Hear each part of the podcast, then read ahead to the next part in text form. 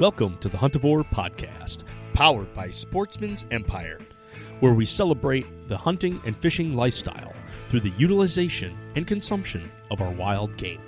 No egos, fork in hand, beer in the other. no status. a piece of red meat on a hot grill and turn it into a burnt offering. Just catch it, cut it, cook it. This is episode 132 So You Want to Process Your Own Animal.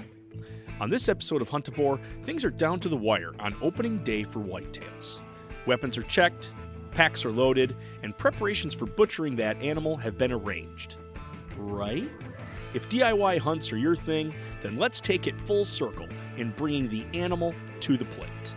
Nick hopes to challenge and encourage folks looking to process their own deer this year.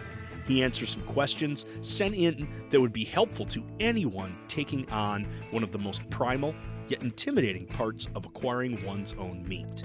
So rinse off that butcher block and put an edge back on those knives. We're talking processing on this episode of Huntavore.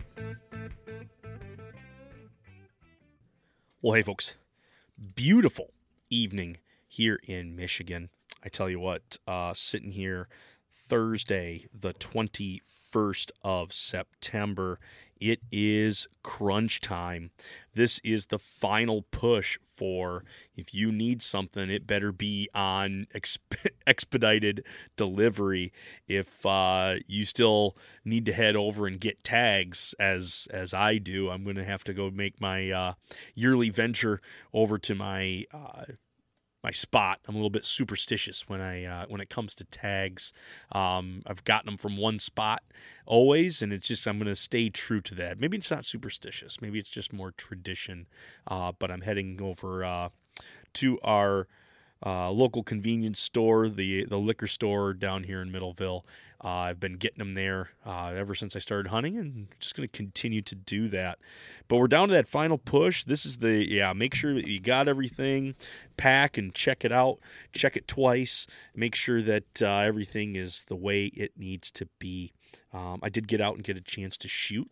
Things are feeling good. Um, now I know it's just like, hey, I think every day uh, this week I'm hoping to get out and take like one to five shots. Uh, any chance that I can get out and just make a cold shot, you just pick up the bow, head out there, set it up, try one at 20, try one at 25, try one at 19, uh, get the ever close 11. You know, switch it up. You get one shot and try to get it in. So, yeah, we're on that push now for opening day here in Michigan, the 1st of October. So, yeah, we still got a little bit of time uh, before us.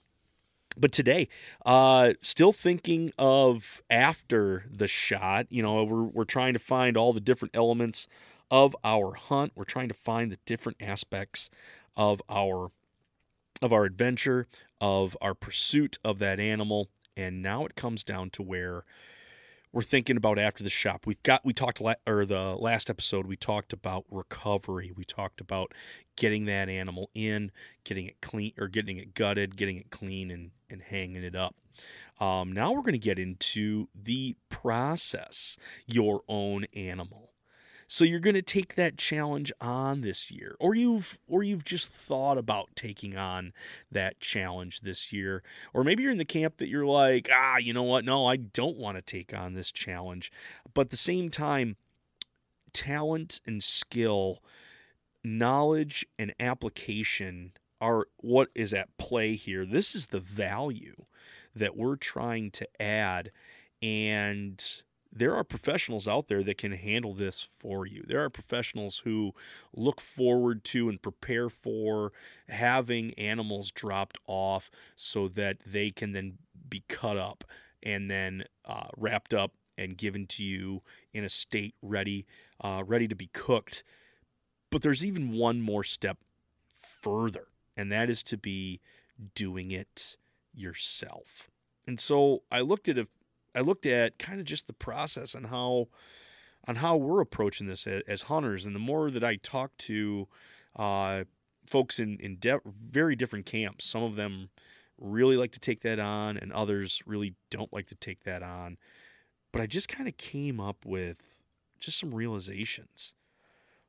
As for example, we we spend hours of research digital scouting, and preparing for these do it yourself hunts. We go the distance in finding the animal, putting on the stalk, and perfectly placing a shot. And that in itself is a huge accomplishment to go into a territory that you may not have ever been, figure it out, get on that animal, and put the shot in. How many hours does it take? How much effort is put into that? Yet, too many times, the final task is dropping it off to someone else. The most primal and arguably the most intuitive, but understandably uh, one of the most intimidating parts, is processing that game for yourself. Reasons can stack up uh, when it comes to getting that trophy and then taking it to the butchers. Uh, for some of us, we don't have the time. That time is not allotted for allotted for that. Uh, we we find the time to get into the woods, and then after that, we need to get it off to somebody else. Uh, arguably because of that, um, could be conditions. It is hot. It is warm, and coupled with time, I'm not going to be able to to do that. I don't have the equipment, or I just don't have the the know the know how to do that. But it also surprises me that also in this area that you've never been, by putting a camera out there, you can tell me when that buck shows up on that ridge in daylight. You can tell him you can tell me what he's eating on a single piece of equipment, being that that camera that you know costs a couple hundred dollars. You could also tell me that you can put a 40 yard shot on that animal with a thousand dollar bow and from a tree stand and a saddle that has more engineering than the original space shuttle. You you get nervous about the final task of what needs to happen. When we drop the carcass off on a table, it's intimidating and it's daunting. And we don't see that parallel as what we do going and finally killing that animal that stops for us. That that's the end. And I think that in my understanding, in my in my perception, the kill is merely the crescendo. The the kill is merely the the apex of action, but it is not the final chapter of the story. The final chapter ends with it being bagged up, put into the freezer, and then the final anecdote being then when we put it onto onto the plate and are able to serve that to loved ones. I feel like half of the adventure is being pushed off onto someone else. Granted, those someone else's are a vital part of the whole scheme of hunting, of big game hunting, of deer, of elk, of moose, of pig, you name it, big carcass animals that need to be processed. They are there and they are willing to help for that price. Skill comes at a price. Look at builders. You want to get somebody who can, you know, when you're looking at having a deck done or a remodel done on your house, cheap can be more expensive because it's not done correctly. But up front, paying for quality is going to be that hard pill to swallow. And I've heard it from guys all over the place when they do buy equipment that it's buy quality, you know, the the buy once, cry once, and then you've got it. Can't that happen even on the backside here? That we're going to be looking to to get the quality out of that animal, we're going to have to pay for it. The other thing behind it is guys feel that it's behind a shroud, that the curtain is being pulled across from their eyes, and we get these theories that butchers mix all this deer together and they give me a subpar ground product or the they're they're keeping part of my backstrap because I feel like there should be more. Like this box can't be all of my deer. Well, that is all of your deer. You know, when you pulled it out of the woods, we had to lose the bone, we had to lose the the hair and the hide, and we had to lose uh, the fifth quarter. We had to lo- lose the gut out of there, and that's a lot. And then we continue on because we're going to take off the bone, we're going to take off the silver skin and the sinews, uh, the blood loss meat, and as that whittles down, what we're left with is merely a fraction of what that whole animal is. And what I wanted to do with today's episode is not point fingers, not uh, scold people for not taking on this challenge. Because, like I mentioned earlier, those reasons that begin to stack up, they are valid. But if we're looking for the satisfaction of a DIY hunt, where I can fully say and pin that medal on my chest saying that this was a hunt that I did from beginning to end. This is that final chapter. And for those that are also looking at it saying like as as for myself, my skill set is going to be the payment uh, that I now know and I now have the understanding on how to butcher an animal and butcher it in such a way that my family can eat it. That it's stuff that I don't have to change my diet uh, in order to to enjoy it, but it becomes right. It flows seamless into my diet of what I already currently make.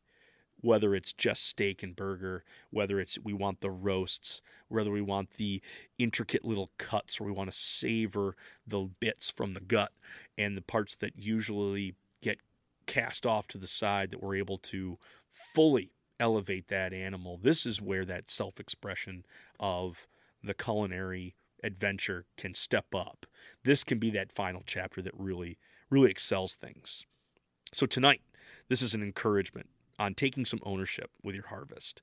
This is for you to try something that you may not have experience in. I'm giving you the green light to try something else. I'm giving you the green light to admit I don't know what I'm doing, but I'm willing to figure it out, just like you would on a piece of property that you've never been to. And lastly, I did receive a few questions that I think we're going to expand on that are going to be super helpful. And I think that's going to help uh, kind of frame up what this episode is going to be. So I'm going to get into the quest- questions here. Uh, first one, actually, Sir Chooch had a bunch of them. He's a follower at Sir Chooch here on Instagram. Um, he he lays out a couple of them. First one that I thought was very interesting: head up or head down. When I'm getting that and I want to age it for a while, do I want to hang it from the head up or do I want to hang it with the head down? Which way do I need to go? Which is the best? And understanding this um, I have my own personal preference. And in fact, this one is going to really be on personal preference. You're going to have people from head up camp, you're going to have people from head down camp, and then you're going to have some outliers that are also doing their own thing, claiming to have a better result. Of this, of the three that I'm going to talk about today, they are uniquely, they've, they've got their own um, qualities are going to help out. They each are beneficial. Neither one is less than or greater than the other. It's merely uh, just the way that you want to do it. And so you take the guys that they got a single rope, they got a tree, they're going to hang it up from the neck. That reason, what they're doing is after they've field dressed the deer, they want to hang the neck up high and have the, the butt end low because when you field dressed, you come in through the back quarter there, you come up through the anus, getting that out, you come through the belly, everything comes out that end. So by going head up and hanging that down, you're going to drain a lot of fluid. Whatever fluid does excrete from the esophagus, from the uh, the lining wall, the or the belly wall, the muscles there, any leakage that you have from the from the muscles at that point is going to flow right on out is going to continue to drip onto the floor leaving you know drying out the carcass quickly Uh, I do know guys that if they do spray out their their deer, this is also a way they want to do it because it is going to help flush everything out. I would say head up would also be beneficial to someone who had a shot that went a little bit too far back. If you had an where you got shot into the gut, so you got an angle away or an angle towards, and your arrow has to go at a steep angle, and it actually does nip uh, either the intestines or the stomach, or in the process of you field dressing it, you nip the gallbladder or or whatever fluid gets spilled into the cavity. Hanging it head high allows you to take uh, just a just a hose sprayer and spray up into that, flushing all of that fluid, all of that fecal matter, cleaning that as best you can with clean cold water, flushing that out, and then you're able to let it drip dry. Um, if you then hang it head up in a, in a barn or a shed, putting a fan on it, continuing to have air circulate past it is going to be beneficial. Uh, make sure you got something down underneath it, of course, because it is going to continue to drip. So that's the head up camp. Some people love it. Uh, kind of going along with the head up camp is people who want to then get their deer mounted uh, and they they want to hang up their deer uh, so that um, they they haven't yet cut out the cape essentially. Um, with head up, you can also take your rope, and if it's a trophy animal you're trying to get the cape from and you haven't quite cut it yet, you can take whatever gambrel or rope system and you actually tie the antlers, the base of the antlers, and have the body hang from the antlers as opposed to putting uh, a slip knot or a noose or something on the actual neck of the animal, which would then stretch out the neck, stretch out the hide, and ruffle the hairs, making it more difficult for your taxidermist. That just keeps things from stretching. That keeps things from getting distorted by hanging it from the antlers if you still wanted to have the ability to drain things out. So that would be kind of it would be the head up and with its modification of antler tie to the rafter, that's going to be the head up camp.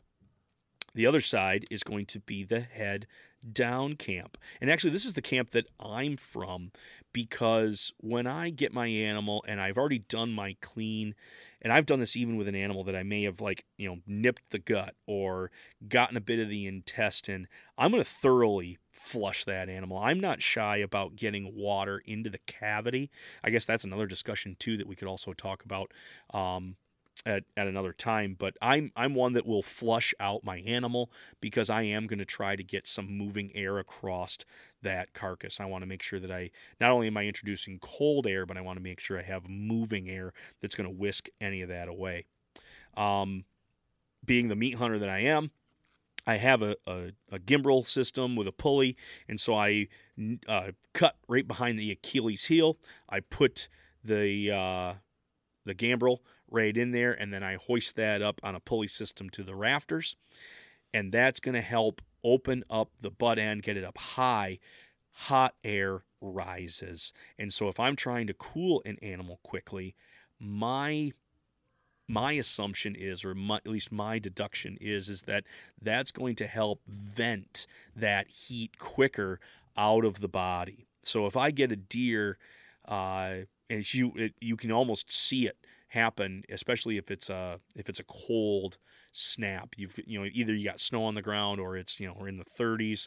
When you open that deer up and you've pulled out that gut and then you hang it up and you can just see the moisture and you can see the steam and heat radiating off of that animal. Holding it or putting it head down and then having the haunches up in the air also allows me to be able to take some cuts and if I need to cut into that pelvis open up the rump and get to that pelvis so that I can get that pelvis, which is a quite a big bone, and get that to start whisking away heat. Because uh, bones hold a ton of heat. uh, even kind of cutting to the ball joint, where then we're exposing the femur uh, or that socket at least in the pelvis. That is a one way to help disperse more of that heat is just exposing that.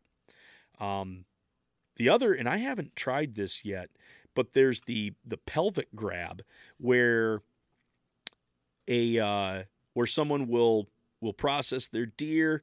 They'll actually pin back the legs, and then instead of a gambrel system, they'll have a, a hook and actually go up through the pelvic cavity and have the animal supported by the pelvis.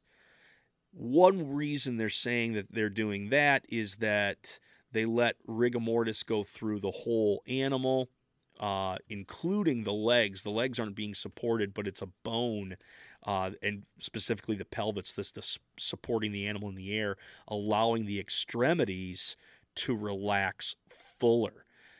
The thinking there is that if you're hanging from the legs, that may in in introduce some sort of stretching or tightening of, of the muscles. I haven't necessarily found that, but at the same time, it would be an interesting experiment to see if the pelvic variation would work a little bit better than, say, the uh, leg, the rear leg variation. So there you go. You got head up, but it's uh, its other variation being from the antlers, and then you have head down with its variation being the pelvis. I don't think you can go wrong with any of them because it's going to be merely preference and situation that's presented. So, Sir Chooch, that was a great question. I love being able to explain that one. When in the field, accuracy and precision count. That's why we switch our slug guns to rifle barrels, tune our arrows, and use a fish finder on the water. But why should our drive for control end there? The Tappecue line of meat probes gives an instantaneous look at the temperatures of our prized meals, both internal and the cooking chamber. Tappecue uses sturdy hardware made and assembled here in the US, along with their user friendly, sophisticated software that connects to your smart device.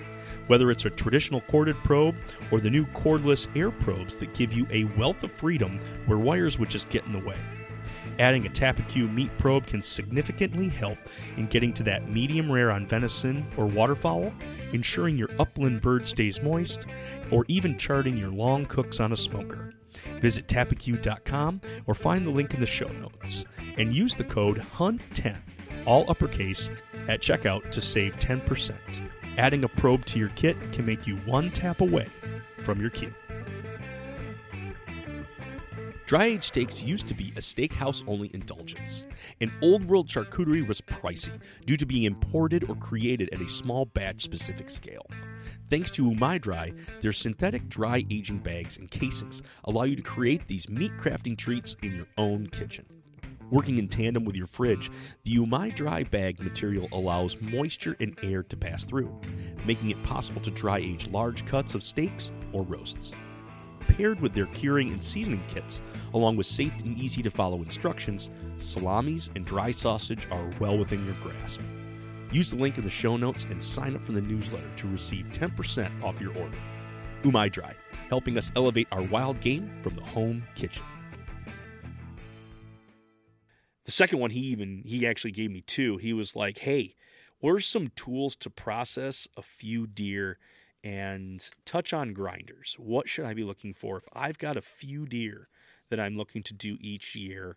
What kind of equipment do I want to be looking at? What's a basic setup? Um, again, great question. Um, you're going to want to have a spot that you can be able to to move the deer around, to be able to bang these larger quarters around, to be able to take the whole carcass, lay it down, and, and break it up. If you didn't want to do it from uh, the hanging position. So you're going to want to have yourself a nice table, uh, something that is you know waterproof, uh, something that hopefully doesn't have you know there's no porous to it, so nothing can leak into uh, what you're using.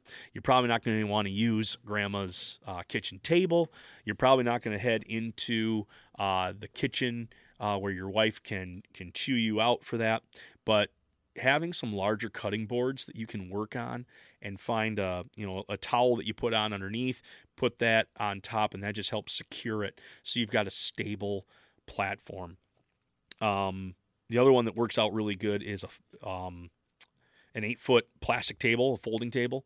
Those work out great, with the exception you want to get one and you want to raise it up to a workable level. If you don't raise it up, it's not the first few minutes that you're going to feel it. It's going to be the couple hours later when your back is screaming at you. And I've talked about that one quite a bit. Raise that up with some blocking underneath both the legs, and that's going to save your back. That's going to be uh, something to kind of just kind of relieve that a little bit. Breaking animals breaks us. And when you get down to the nitty gritty and you're focusing on your knife work, you're gonna you're gonna be hunched over. So raise that up to alleviate that that pain. I got a fillet table that I can use in a pinch. I just pull that out, kick out the legs. It's already at like 36 inches, and that brings that up nice at counter height level. And I can work on whatever cuts on that that table. I can then hose it down. It's non porous, so I can even bleach it and sanitize it and use whatever sanitizer I want to use. So I can then use it for other things as well. Um, but yeah, large cutting boards, even getting like a sheet of the high density polypropylene. Um, that's kind of one of those dream things that I want. I want to get a nice big uh, sheet of it that I can lay down on on a workbench that I have in my shop that's one of those things. It's on it's on a list to to put together. Um, currently, I do have a four x four steel table. It's oh shoot, maybe two and a half mil. Yeah, it's. I mean, it's not flimsy steel, but it's. It was enough that they could. They wrapped basically a table in. Um, and so now it's just a, a, steel table that I'm able to work on, and that actually can get a couple guys if we do a big cut night and we've got you know three or four deer that we're trying to cut up. It's got enough space that I can get four guys around it, and I can just keep dropping off quarters, and we can get that work done quite quite efficiently. Um, tools that I use specifically, I like a six inch boning knife, and there's a ton of those kits out and about. You name it, there's going to be an outdoor company that makes it. Um, having a you know a, a, wild game kit that has a boning knife, a fillet knife, uh, maybe even a saw on there or a you know a, a chopper. That is a great kit to get started, and that could get you through probably a number of deer. You're going to be looking at steel though that's not going to be like high level uh, Japanese uh, fillet knife or you're not going to be looking at a sushi knife or a chef knife here. You're going to be looking at something that's uh, a little more flexible and it's got some carbon in it.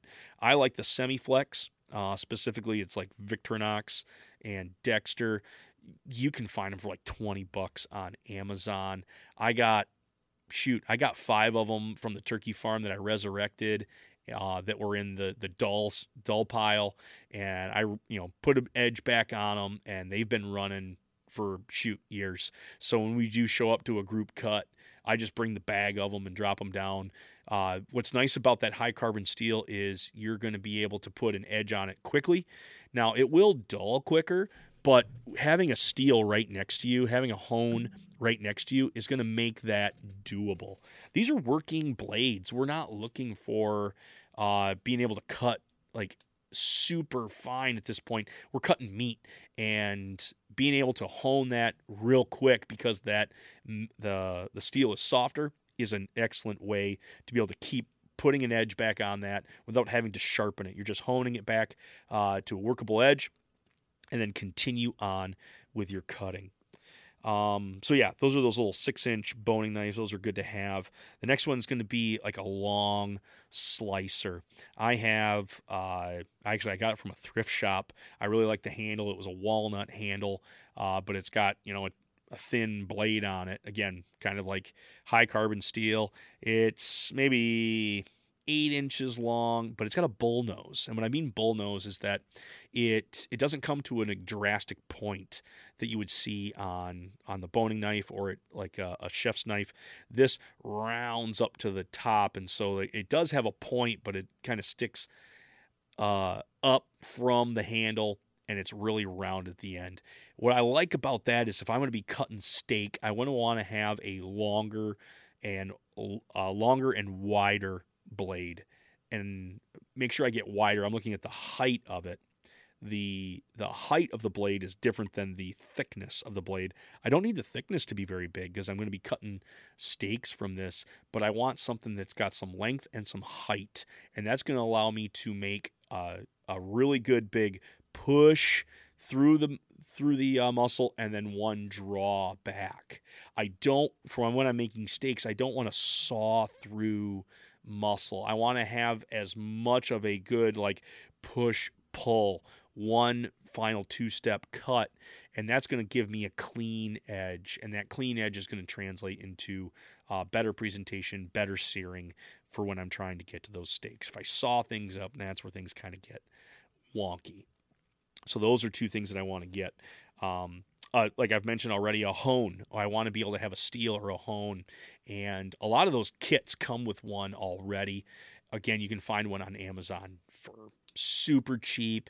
Um, more and more, you could probably find them even uh, in cutlery kits that you've already got, or even or, you know going to Meijer or a big box store, you'll be able to find them there as well. But just something that you can then take and run your the your uh, blade over that to bring that edge back up. Because what tends to happen is that you're taking your softer steel knife and it's going into bone. You're pushing a long bone. You're going to be into um, some tendons. You're going to be into some silver skin. And that slowly works away at, at that edge. And then, yeah, cutting on a steel table, especially uh, when I'm cutting with my guys, I tell them, like, work on a piece for like a few minutes and then grab the hone and then just do like three swipes each side and that just brings it back. And it's amazing how if you don't use that hone for a little while and then you you drag it across that blag stand, stand it back up the how effortlessly you can cut through meat once again. So keeping that edge nice and high is going to be good.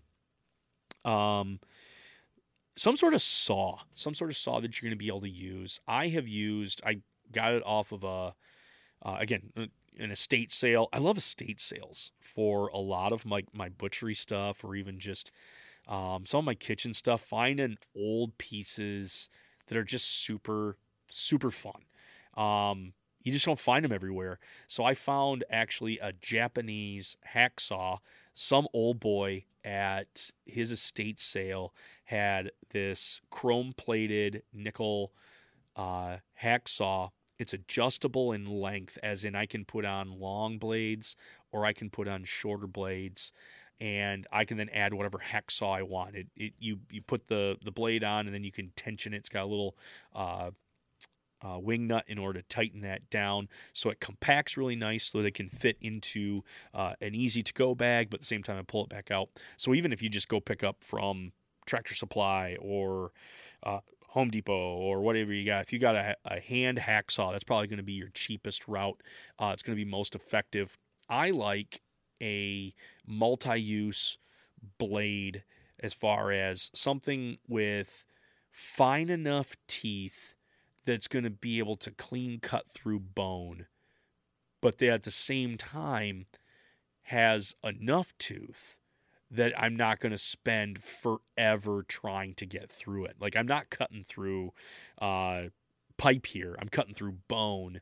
Yeah, it's pretty dense, but at the same time, it's not going to be like a copper pipe. It's not going to be like a steel pipe. But having that like multi-use uh, tooth count, like mid-range on there, I'm able to get a good push through ribs. I'm going to be able to cut through vertebrae. Those are mainly the ones that I'm going to be cutting through. Now, if you're going to keep your shanks whole, I have been cutting the meat off uh, the narrowing end and putting that into ground and then being able to then take off uh, a bit of that bone, shortening up that cut. Uh, makes it nicer for being able to freeze up. Makes it nicer for presentation when I've got it. Um, I did one this summer where basically I took a shank and made it into what I called Thor's hammer, um, a rendition that they've done with beef shank, and I just did it with Veni. Um, but at the same time, dropping that uh, length of bone helped for for being able to to smoke it, for being able to cook it, and actually have have something presentable for the plate. So having uh, a saw, just even a hand hacksaw works out good. Um, if you're looking to really speed things up, if you've already got a uh, sawzall or uh, you know a plug-in, yeah, plug-in sawzall, that works out well, and you can get a blade specific for um, for cutting deer. I when I go, I've I've got a it's a cheapy sawzall, and I go get again the mid-range multi-purpose blade. But I always use a clean blade, or I always use the same blade for using on my deer. Um, once I start seeing where I start pulling off um, paint chips off the side of that blade, I kind of think like, well, maybe I need to retire this one, uh, just because you know actually put this one towards the use of the multi-purpose, and you know I just run it out through a, number of things, but I I try to keep those blades separated from. Uh, from the, the multi-use blades. I'm not going and grabbing the rust the one that I used on, you know, rusty nails on uh, on a pallet that I'm now going to want to be able to to cut my meat on. I always want a fresh blade when I do that. Um, is there some concern with that type of metal on, you know, the being edible? I, I guess I'm not fi- finding where it's going to be an issue because I'm cutting through bone. I'm not cutting through meat on that.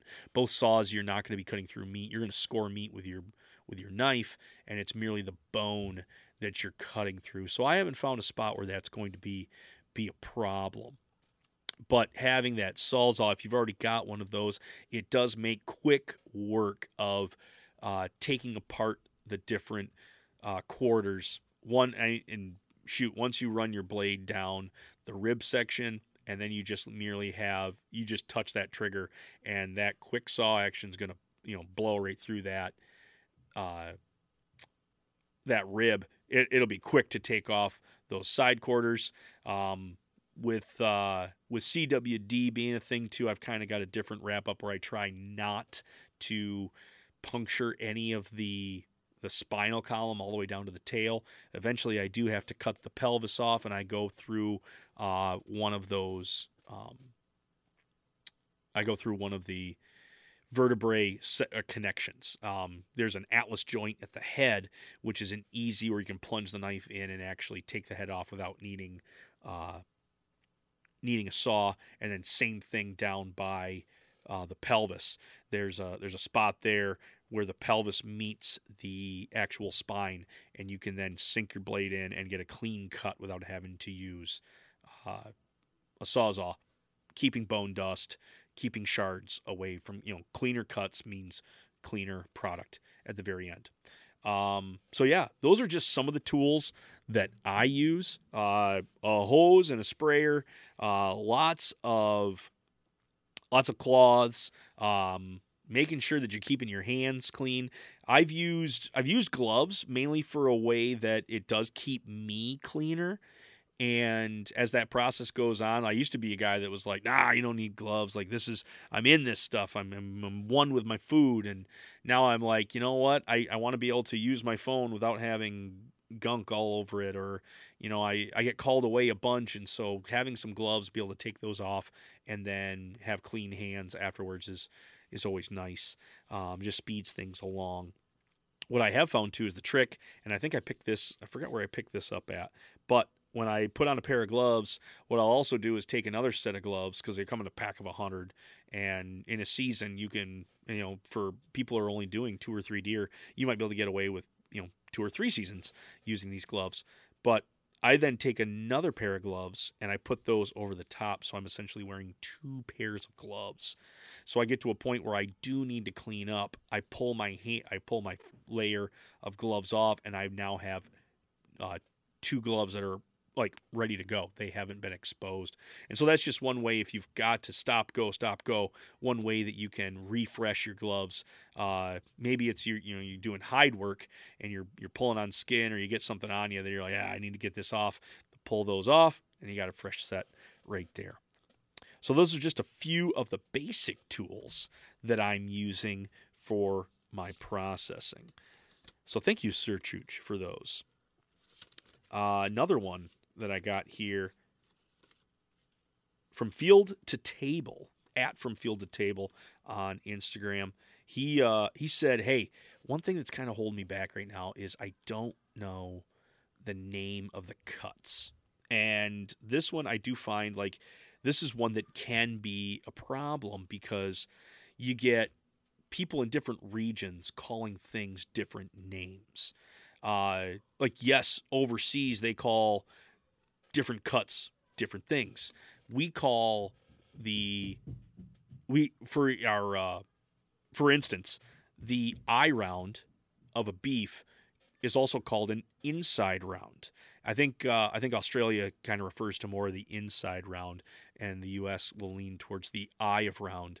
But there's one muscle that's got two names right there, and in fact, that's also called a salmon cut in England because of its appearance. And so that's one cut that automatically has three names. And guys are going to fight about that. Guys are going to, you know, go back and forth. Well, it's not an inside round, it's called an eye round. Or, well, it's not an eye round, it's called a salmon cut. And there's there's room for for bickering because essentially they're all right. So hanging up on a name, I would say like what I think would be most beneficial is understanding the cut and its characteristics. That's going to be more important than whatever it's called. I know I even got called out. It was quite a while ago as a comment, and I even forget who made it, but a guy was telling me that yeah, you called you called the sirloin what I call like the football roast, or in England they call it the knuckle, and I've referred to it as the sirloin and I was told that that is that is wrong terminology. That it was then called the sirloin cap. When and then I you know I kind of went back on that and I'm looking at it and I'm like, well, no, it's not the sirloin cap because the cap is on top of that actual muscle. I, it's something I guess we could continue to fight about. It's something that we could continue to bicker about, but I understand that that cut responds really well to quicker heat. That piece does not, not like to be cooked for a long period of time. And so by using that cut, I don't focus necessarily on the name, but I focus on what I'm going to do with it. What I do really like to do with that is make it into sliced sandwich meat. When it's when it's roasted, and then I get a sear on the outside and I, I get some heat to it and I get it right there to just about a medium and then I let it cool down, put it in the fridge and let it let it stiffen back up. And then I take a slight long slicing knife and I can get long dragging sweeps on that muscle. Oh man, I, I don't think I need to buy roast beef anymore. If I can make roast veni off of that sirloin or that football roast or that uh, that knuckle as they know it in the UK, a great pastrami one. I like to use that cut for pastrami. But then we even get into like the leg where we have the rounds and we have the, the the the top round and we've got or what guys will call the, also the outside round and then we've got the bottom round and those cuts it's not necessarily the name that I think we should be getting, getting hung up on. I think it should be the characteristics.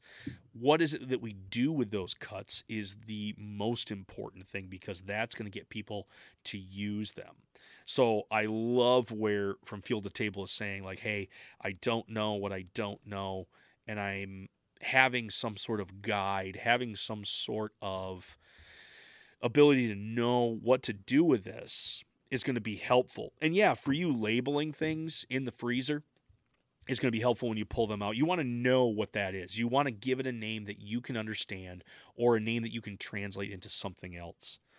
Because even in the domestic world, the FDA has you know breakdown numbers for what they call each specific cut. But once it leaves the facility and it goes to a retail position, it goes to a retail butcher, it's all all names are open.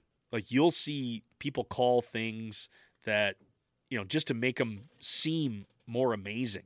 One of my favorites is you know when you when you get a uh, a bone in ribeye or you get a, a boneless ribeye, that is also called a Delmonico and it seems like if you add the add the uh, if you add Delmonico onto a ribeye's name, it's going to automatically go up in price.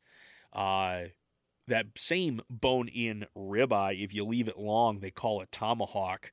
A tomahawk is just a way to add dollars and cents to the cut. You're buying a bone, people. When you when you buy a tomahawk, you're buying the bone. And if that's what you want, if you want to buy that bone to for the presentation, hats off to you. Do it. You'll love it. And don't be apologetic for it. But I just want you to realize that yes, you can get a ribeye without the bone and it'll still be amazing. So as far as name goes, find some, find something that works for you. If someone that you happen to to follow or you've gone through a video and somebody's describing describing it in a way that makes sense to you, go with that because there's always a there there's always our ability to then translate that for other people. So yeah, those were some of the in-depth questions that I got. Um, oh, that's what I was going to go back on too. Is then when we can get into some other stuff like when it comes to wrapping, uh, what what can I do for wrapping up my my venison? And you know, there's always the good, better, best that I kind of look at that methodology that. Eat, there, there's a good way to do things. There's a better way to do things, and then there's a a best way to do things. And in my opinion, these three kind of cover it. The first is a good, and that's going to be saran wrap and butcher's paper. It is cheap, it is effective, and it will last you forever.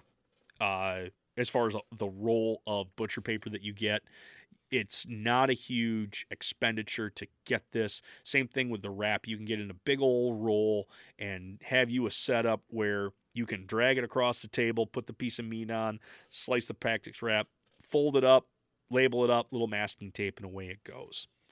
Um, those little parcels do super well. And the idea, too, is getting all the air away from it. And that's where that saran wrap comes in. If you put two layers of that saran wrap on there and then hit it with some butcher's paper, that's going to last a long time in the freezer.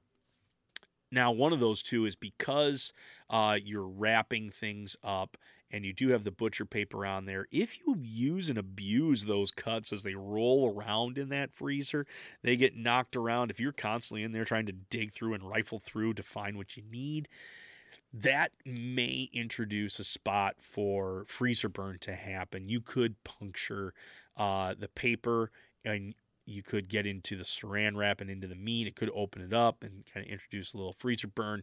It may not get you the year excuse me, it may not get you the two year or uh, you know year and a half in the freezer before you start to get some of that freezer burn, but at the same time, it will buy you will buy you time. Um, my good friend uh, Dustin, he uses Ziploc bags for all of his ground. He really likes that methodology where he puts the ground in a Ziploc bag. He's got it portioned out the way that he likes it, seals that up real nice, takes extra care to make sure that that seal is sealed flattens them out, and now he's got his little patties that he can just stack up in his freezer. So those are probably the most cost-effective, good ways to go about it. Um, the next two are kind of related, and that you're going to be going with a vac sealer. And so if you go with one of the um, the vacuum style, which is going to be the one that sits on your countertop, you get a roll of bags, and you you can seal one side you can cut the bag to length. You put your meat on the inside, and then you put into that that or you put the end into the vac sealer. It draws the air out. It actually uses a vacuum system to draw out that air and then once it's drawn out enough of that air it'll seal that uh, bag. Um, it's always good to to double up with a seal on, on that particular unit but then you have a sealed uh, plastic plastic bag with your meat inside of it, and that that plastic is usually a little bit thin, thicker than the saran wrap. It's going to be a little more sturdy. It is see through. You can write on those bags. You get a sharpie and you can write right on the side with permanent marker. That is a great way to be able to use uh, use that setup. Not only does it can be used for just your meat, but you can use it in whatever you're cooking in your household. It's uh, great for leftovers. If you make a big pot of chili, you've got a whole bunch left over, you don't want to eat it for the next week and a half, you can portion it out in those bags. Now, with that, liquids do get a little tricky because of the vacuum setting on those, uh, because it draws the air out of the bag as opposed to any another method. Um, they also tend to, you know, just be finicky. If you are uh, lackluster in your approach, if you start to get lazy in putting that seal in, that's where you're going to have bad seals. So you want to make sure that you are paying extra attention so that when you do put that meat into the freezer, you've got good seals and good suction. And the third way, the great way, is going to be with a chamber vac that is using atmospheric pressure as opposed to vacuum pressure. Uh, I picked up one of these units because I I'm kind of the you know the when it comes to my friends group, they come to my place in order to cut up their deer, and at the same time, like when I'm trying to put four deer in and I want to be able to seal all these pieces up, or I want to put up leftovers, or I'm trying some different things, especially when it comes to curing stuff, I want to be able to have that vacuum ability. Um, on the the meat industry side, I've used one in the past, so that's where I was like, I want one for my house. I want to figure out where to buy it. So that was definitely a buy once, cry once unit. I had to spend a good chunk of money to to get the unit that I've got. I ended up getting the uh, made uh, or the Meat Your Maker uh, one, the the white white one. I think it's a 13 inch bar on it, but at the same time, that chamber vac it it pulls air out a different way. You put your bag you you you buy essentially the the bags made up. You can buy different dimensions, and the difference between these bags and say the vacuum uh, the vacuum bags is that uh, they're a lot cheaper. The vacuum bags, when you buy the roll, the roll is expensive. The money is in the bag, not in the unit itself, where it's flipped on its head when it comes to the chamber vac. The money is in the unit, the money's not in the uh, bags. So I can buy bags on the cheap. I can buy them in a you know bulk thousand count, and essentially each bag is then at that point like three to five cents, as opposed to you know where we're getting more into the 50 to 75 cents when off the roll. And then you lose some because you got to make you got to move things around or you can you have to cut off and trim off a bunch of stuff. You don't have that necessarily on the the chamber vac side of it. Now when I put that I put the meat in the bag and then I put the bag in the bar. And when I close that lid, what happens is it draws a vacuum on the chamber and so it's not pulling air out, but what it's doing is it's pulling out the air, creating a vacuum in that chamber, sealing the bag now that everything has adapted to that specific vacuum or that atmosphere, seals it, and then it returns the the normal atmosphere that returns the normal level of pressure to uh, to the chamber, and that's where the bag gets sucked down in. So we create this vacuum, make the seal, and then return the normal atmosphere, and that is how that's made. It's a slick way to use when you're doing liquids. It's a great way to use for leftovers, for you know getting a very good seal on stuff. Uh, the bags again are made. Um, they're made pretty cheap, but at the same time they can stand being moved around can they break? Can they pop? Can they get tears and punctures? Absolutely. So that is one where you do have to make sure that you're uh, being wise in how you stack those in there. Um, the last little bit that I want to make sure I touched on was grinders, and when when I have found grinders again, when I first started, when I started in the meat industry doing domestic meats, um, I had a chance to use a grinder where I could put meat through so fast that it takes me longer to clean the unit than it does for me to actually grind the burger or the sausage or or whatever that is. Large units, industrial units, and they're they're awesome to use. It gets the job done for you. and then going and then using some of the residential models they they have their purpose it depends on what you want out of your grind. If you're looking to have a family event this is something that you do as a family every year where you grind you spend the time grinding up. Everybody brings their one horse or their uh, their you know 0.75 horse units or their uh, the countertop model where they can screw it on and even just use the hand crank. Like those are wonderful units to use when you're doing one to two deer a year.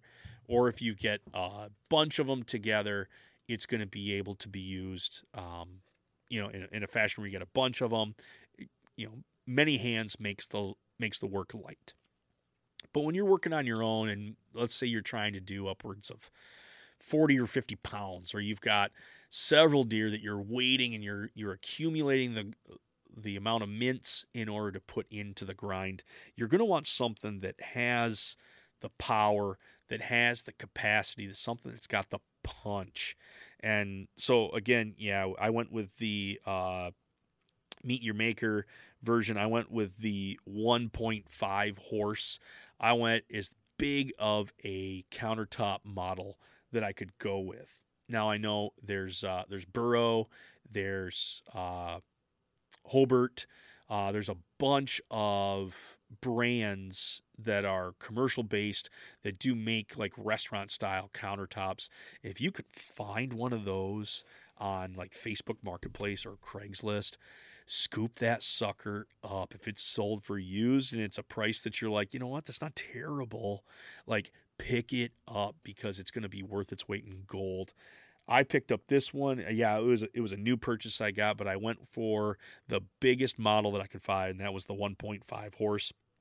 I have not had an issue with silver skin. I have not had an issue with it getting clogged up. Um, my again good buddy who wanted to come over and make some grind.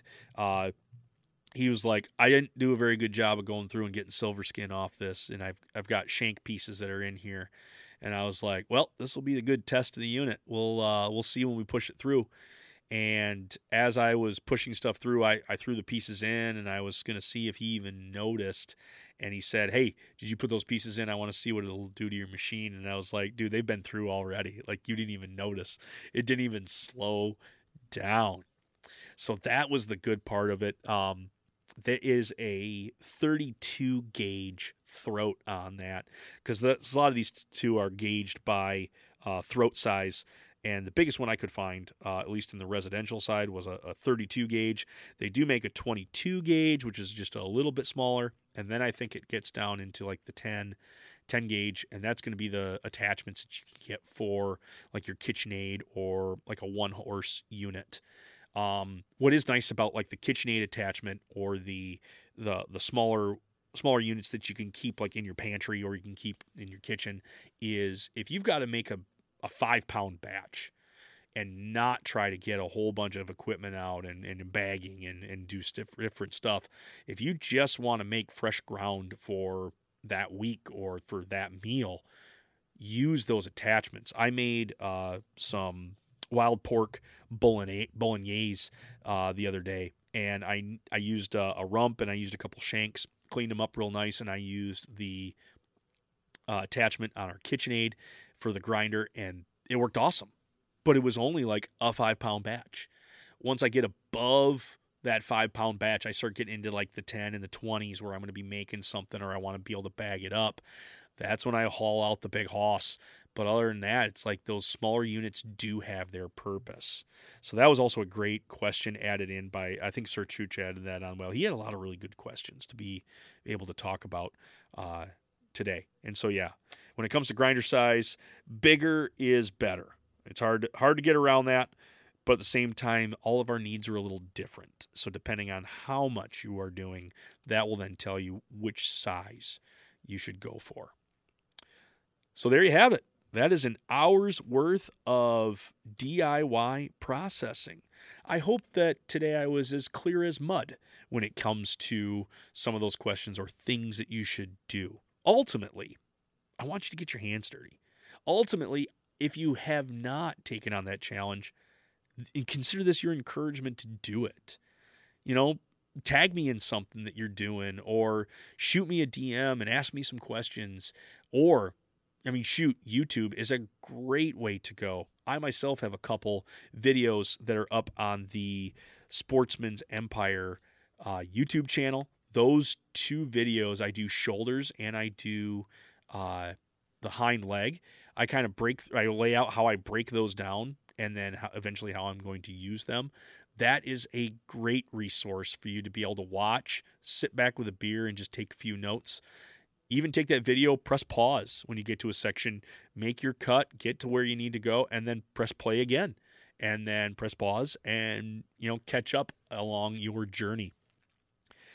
If you look up how to process a deer, you're gonna get a thousand and one hits on YouTube. Use those resources. People made those. They are they the best? Some of them are not. Some of them are a bit of a hack job. But at the same time, there's a lot on there that you can glean from. Take from this video, take from that video, take from my video, whatever you can to make it worthwhile for you to do. Ultimately, that's the challenge. I want us to be able to take our DIY hunt to the next level and to make that a DIY meal that when you sit down with family and friends, the story doesn't have to end with, and I shot it the story ends with them saying, mm, What a delicious way for us to finish out this hunt. So, yeah, whatever you plan on doing this year, whether it is going to be going to a processor because of time, or you are manning and womaning up and being able to take on this challenge, you're going to cut this thing up. You might need to get a few pieces of equipment. And whatever style of knife that you are going to use on this, make sure that it is very sharp.